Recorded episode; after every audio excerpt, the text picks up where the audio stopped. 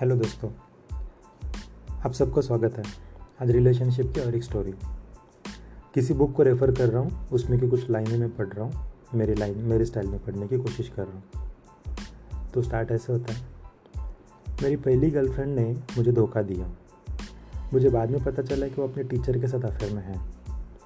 बहुत अच्छा था उसके लिए बट मेरे लिए ऐसा था जैसे किसी ने मेरे पेट में दो सौ तिरपन बार गुच्छे मारे हो। और ये सब कुछ बुरा होने के लिए और एक चीज़ कमी की, की कमी थी जब मैंने उसको पूछा इसके बारे में तो उसने मुझे इमीजिएटली छोड़ दिया और कहा कि तीन साल से हम साथ में हैं। और मुझे ऐसे लगा किसी ने मुझे टॉयलेट में डाल के फ्लश किया। ये बहुत डेंजर टाइम था मेरे लिए। ये सब कुछ हजम करना मेरे लिए बहुत ज़्यादा मुश्किल था और मैं हर बात के लिए उसको ज़िम्मेदार मान रहा था। मैं बहुत बार कोशिश किया उसको मनाने की। बहुत बार कोशिश की उसके घर के सामने जाके बैठने की, उसके पैर पकड़ के भीख मांगने की, या फिर बहुत बार रोने की बट इसका कुछ भी असर नहीं हुआ, क्योंकि वो उसके बॉयफ्रेंड के साथ खुश थी। मैं उसके इमोशन को कंट्रोल नहीं कर पाता था, ना ही मैं मेरे भी इमोशन को कंट्रोल कर पा रहा था। फिर क्या हुआ? वही जो हर रिलेशन में होता है, मैंने उसको ब्लेम कर दिया और हर चीज़ के लिए उसको ज़िम्मेदार मानना शुरू किया। बहुत सारे शराब को अंदर डालने के बाद और बहुत सारे आँसू को ज़ाया करने के बाद एक दिन मैं ऐसे बैठा तो मैंने सोचा कि ना, क्यों ना हम ज़िंदगी को दूसरे तरीके से देख लें। मैंने थोड़ा सा ज़िंदगी को समझना शुरू किया। उसने जो मेरे साथ किया था सच में बुरा था और उसके लिए वो ज़िम्मेदार भी थी। बट अभी ये मेरी ज़िम्मेदारी है कि मुझे खुद को फिर से खुश रखना है। वो मेरे लाइफ में वापस तो नहीं आएगी आँसू पोछने के लिए। इसलिए मेरी ज़िंदगी की ज़िम्मेदारी तो मुझे लेनी है। जब मैंने ये अप्रोच से ज़िंदगी को देखना शुरू किया कुछ कुछ चीज़ें होना शुरू हो गई। पहली बात, मैं खुद को सुधारना शुरू किया। मैंने एक्सरसाइज शुरू किया, लोगों के साथ मिलना शुरू किया नए नए लोगों को मिलना शुरू किया। देन ये सब स्टडी ट्रिप करने के लिए मैं अब्रॉड अब्रॉड गया, कुछ वॉल्ट्री काम भी किया और मेरी ज़िंदगी स्लोली स्लोली अच्छी बनने लगी। बट स्टिल मेरे दिमाग में उसके बारे में गुस्सा तो था ही। फिर मैंने सोचा कि क्यों ना इस हर चीज़ को हम दूसरे एंगल से देखें। मैंने मेरे खुद के इमोशंस की ज़िम्मेदारी लेना शुरू किया। उसने जो किया वो गलत था बट उसको रिएक्शन क्या करना वो मेरे हाथ में है।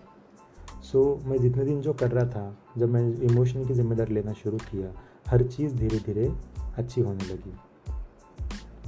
मुझे थोड़ा अच्छा लगने लगा और ये प्रॉब्लम सॉल्व करने के बजाय मैं उसको इग्नोर करना सीख। एक साल बीत गया। उसके बाद कुछ अजीब ही बात होने लगी। जैसे मैं पीछे मेरे रिलेशनशिप को देखने लगा, मैं कुछ प्रॉब्लम्स नोटिस करना शुरू किया, जो इसके पहले मैंने कभी भी ध्यान नहीं दिए थे। और प्रॉब्लम ये थे कि मैं भले मैं उसको ब्लेम कर रहा था बट इसमें मेरी भी बहुत सारी गलती थी। मुझे ये रियलाइज़ होने लगा कि वो इतना अच्छा मैं मैं कभी भी एक अच्छा बॉयफ्रेंड नहीं बन पाया था।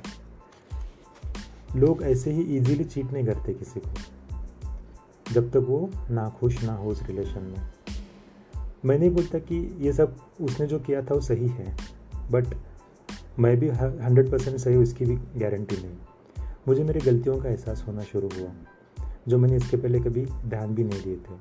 और हर बार वो लड़की इनोसेंटली विक्टिम होते जा रही थी मेरे बिहेवियर की वजह से। तो मैंने रोल प्ले करना शुरू किया, मैंने उसके जगह मुझे रखना शुरू किया और जो मैंने उसके साथ बिहेव किया, वो जब देखा तो मुझे समझ में आया कि मैंने रिलेशनशिप का पूरा कचरा करके रखा था। लोग हमेशा उसी को डेट करते हैं जिनके साथ उनके वैल्यूज़ जुड़ते हैं। और मैं, मेरे, मैं अपने, मेरे गंदे वैल्यूज़ लेके जा रहा था तो मेरे साथ गंदी लड़कियाँ आ रहे थे मेरे रिलेशन भी गंदे हो रहे थे।